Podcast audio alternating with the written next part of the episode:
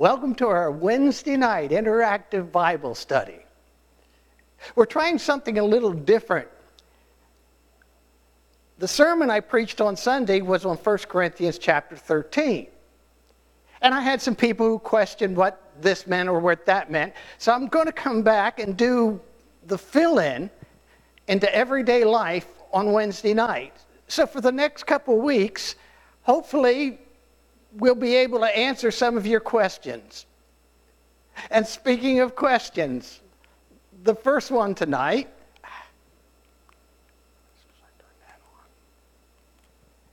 How do you know that God loves you?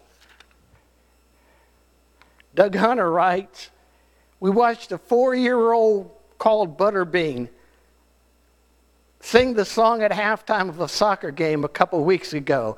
Kids don't lie. Jesus loves me. Wanda Bauer. By the way, that Jesus is always there for me. Her husband has just gone through some surgery and she had some wonders about it, and, and God was there for her. For those of you who were here, we talked about a little isthmus called Corinth. They rebelled against Rome in 146 BC. And Rome just wiped the isthmus clean. There was a guard set up that nobody could ever go back and live there until Julius Caesar came along. He looked at it and saw so much potential. If you could just drive the ship up to the shore, take the load off, put it on a wagon or two, take it for the four miles and put it back in, it saves so much distance. And he was right. As a result, people came from every culture, every country in the then known world. When that happens, they bring around some different cultures, some different ideas.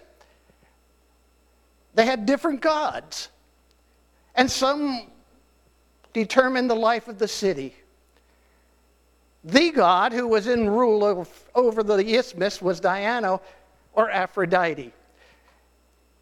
At night, they would send the temple prostitutes down through the city, and when they got there, they would knock on the doors of the different towns, and you were supposed to pay, even if your wife was there. She was at war with the god of war, Artemis. And so you had the constant gang type thing where women would come down and Artemis people would try to keep them away. There were all kinds of people. And I never really got what it was supposed to be like or what it must have been like until my daughter went to school in the 1990s in Hollywood, California. Yes, this is the real Hollywood sign. It's a little more distant when you see it from the road but it's the real Hollywood sign. When you get into Hollywood, you don't stay into Hollywood very long. There's a Korean town that's very close to it, and it has got all the Korean customs, all the Korean ideas, all the Korean ways of doing things. And if you go the other way, you run into Chinatown, and you've seen those in the movies. Chinatown's got a big banner over it, and it tells you when you're entering Chinatown and when you're leaving Chinatown and what they expect of you in Chinatown. The Koreans have uh, their little section. Michelle usually put us up in a motel in the Orthodox Jewish section because the Orthodox Jewish section, section of Hollywood had the lowest crime rate. Now, as you might decipher, this affected what happened in church. For instance, the first picture is of three African wives. The Africans who were converted to Christianity, dressed in robes, both men and women, very colorful, headdresses or hats, if you want to put it, hats. And the women walked four to five steps in back of the men because that showed their husbands honor. Now, the American girls didn't feel that way at all, but it was their custom and it was their way. We talked a little bit about the Orthodox Jewish section of town. Most of the men dressed just like this. But some that were converted, they went to regular worship in these clothes because that's all they really had. They were offset by the present day Jewish couple. They didn't go through all the old holidays, they didn't wear the old clothing, they didn't have the old customs. In fact, you wouldn't know that they'd ever been Jewish after they had been converted to Christ because everything was different. This is Koreatown. It's where the Koreans and the Vietnamese met together. It was down by the ocean side. Fishing was the major thing, but the families were so close knit. And what the father said, that's what went. And everybody honored everything they did. This is the Muslims who were converted, and yeah, they kept their clothing and, and came in that. But when there was a prayer said, they did this little gesture you see the boy doing. They raised their hands to their chin. And that's how they prayed. This is Chinatown. And when you would meet for some, somebody for the first time, he'd fold his hands and bow his head as a sign of respect to you. This is just in one church in Hollywood. They looked different, they acted different, but boy, their customs really were different. The different cultures went with them as they were converted to Christianity. For instance, the African woman who walks four to five steps behind her husband, the American women could not stand that. They thought it was disrespect. The Africans thought it was respect. Then there were some people who put their hands straight up in the air when they prayed. I'd never been around somebody who did it who was right next to me. So when that happened, I was sort of startled a little bit. But it was their way of praying. And it didn't hurt anything. One group from Thailand, the husband sat in the first row of the church. The pews was basically signed for Thailand's men and their wives sat exactly behind their husbands. They couldn't sit side by side, so they sat back to front. It was their custom, it was their way. Each group had this unique way of worshiping. They looked different, they acted different, but they all came together to worship the same Father, the same Son, and the same Spirit. Knowing that is so important to understanding Corinthians. In 1 Corinthians chapter 13 verse 1, if I speak in the tongues of men and of angels but have not love, I'm only a resounding gong or a clanging cymbal. To get the impact of this, you need to go back to Acts chapter 2, when the Spirit first descended on God's people and they began to speak in other tongues. There were staying people in Jerusalem, God fearing Jews from every nation. And they heard this sound and they came together in bewilderment because each heard what the people were saying in their own language. They were amazed. Aren't these Galileans who are speaking? Galileans were fishermen. They weren't known for education, and yet they're talking in another language. If I'm right, well, if the commentators are right, one says there were 16 different groups, another one says they were 17. Pay your money, take your choice. That's not important. What is important was they were reaching these people by talking in their own language and letting them hear the good news about Jesus. But if you don't have love, you're clanging gong. Gongs don't have much melody, they're loud. But Paul gives us some hints about what he's saying in chapter 14 of 1 Corinthians. There, there are some people who are talking in tongues and, and nobody understands what they're saying. So Paul tells them to be quiet. Because speaking where nobody understands what you're saying makes you look like you're crazy. They thought they could speak and influence people. But instead, people would think they're crazy.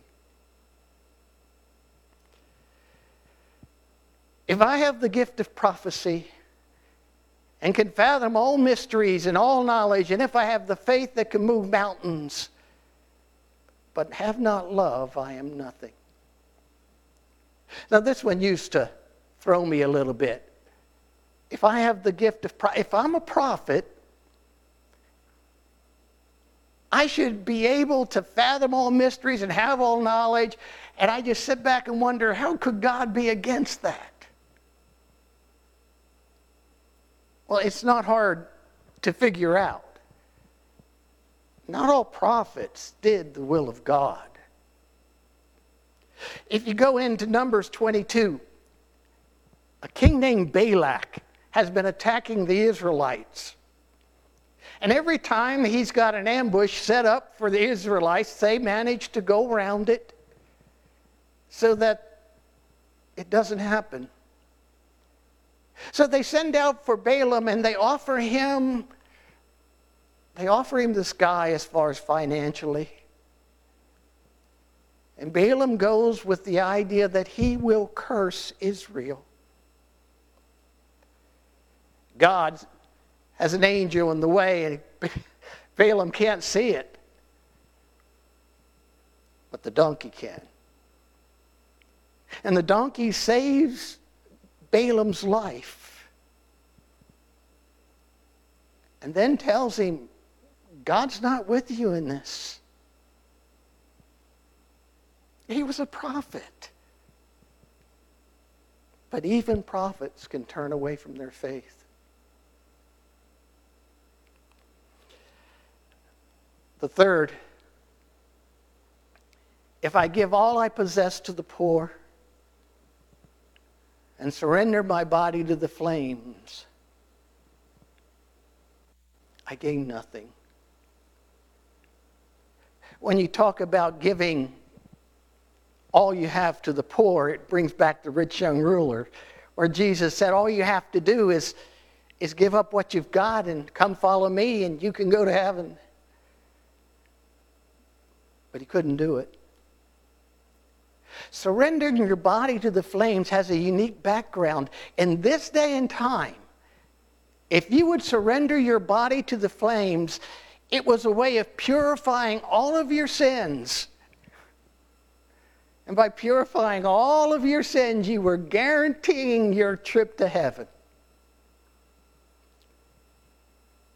But Paul says, listen, if it wasn't done in love, if it was done for that selfish reason, you're not gaining anything.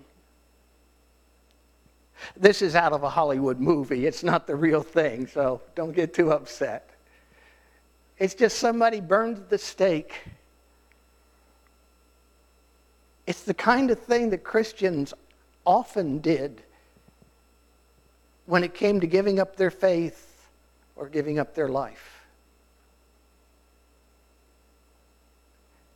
That brings us to the second question How can I learn to love greater? The more you know about an individual and respect and maybe even admire their character, attitudes, and motives, it's easier to love them. I believe this is true of God.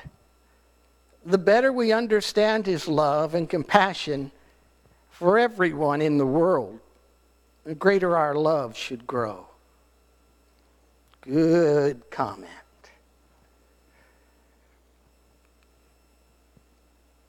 In our language, there's only one word for love. You love ice cream and you love your wife and you love your children and that's not the way it was in Bible language. In the Greek, there are four different words for four different positions on what I call the totem pole. The one that's lowest on the totem pole is storge, which simply means an effect, uh, affection for something. Well, what can it be? Well, for some people, it's clothing. I kept my clothing for college for a lot of years, and then I outgrew it. But it still hurt my feelings to get rid of my, my social club Omega Chi's shirt and the number on my back, number three. For some people, it's the chair. Y'all have a, a favorite chair that's just comfortable to you. And if somebody else sits in your chair, they got to move because you got a chair that's specially for yours. It can be a pet. Some people love their dogs. Other people, it's cats. Still others, it's things like lizards and snakes. But they have this affection, this bond towards it. And if they lose that, it hurts. That brings us to the second one phileo, friendship this doesn't happen to bond by itself. This is deeper. It takes work, it takes time together. It takes that investing in the other person to get them to know you and you get to know them. If that doesn't happen, you can't have a friendship. Friends can go deeper. But at times, friends just get to the point where they know if somebody would call on them, they'd be there. Or if they'd call that somebody, they'd come to you. It's hard because it takes time. Eros, deep emotional attachment. The research shows that men have a hard time getting here. Women, on the other hand, can get there faster. You see, they'll tell each other secrets that they don't want anybody else to know and trust that other person not to blab it. They'll be there when somebody needs them quickly because they got this nurturing aspect. Eros is one of those deep emotional things that guys sometimes just think it's not worth it.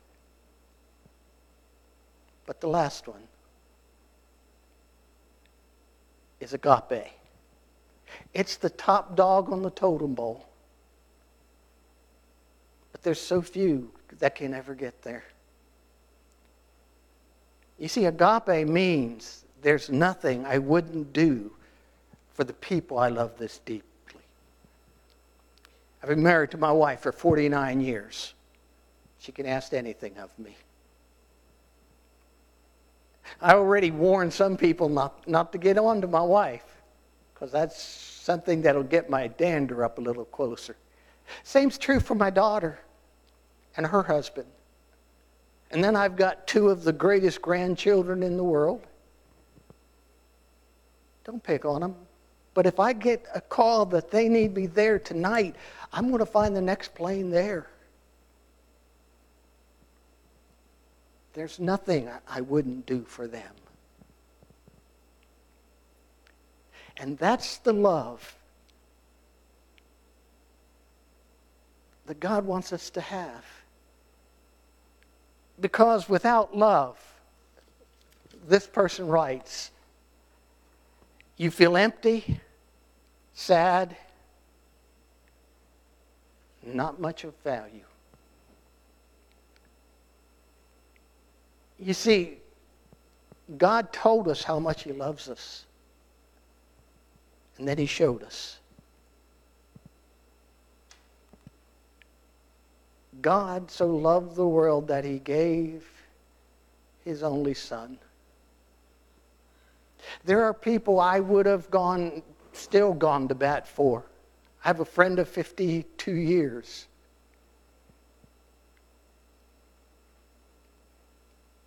But man, if it comes to my daughter or my grandkids or, or her husband,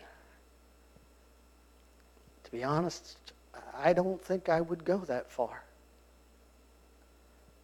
I couldn't give them up. But God did. And because God did that for us, we know how much He loves us. Well, hopefully that fills in some blanks that we left for Sunday.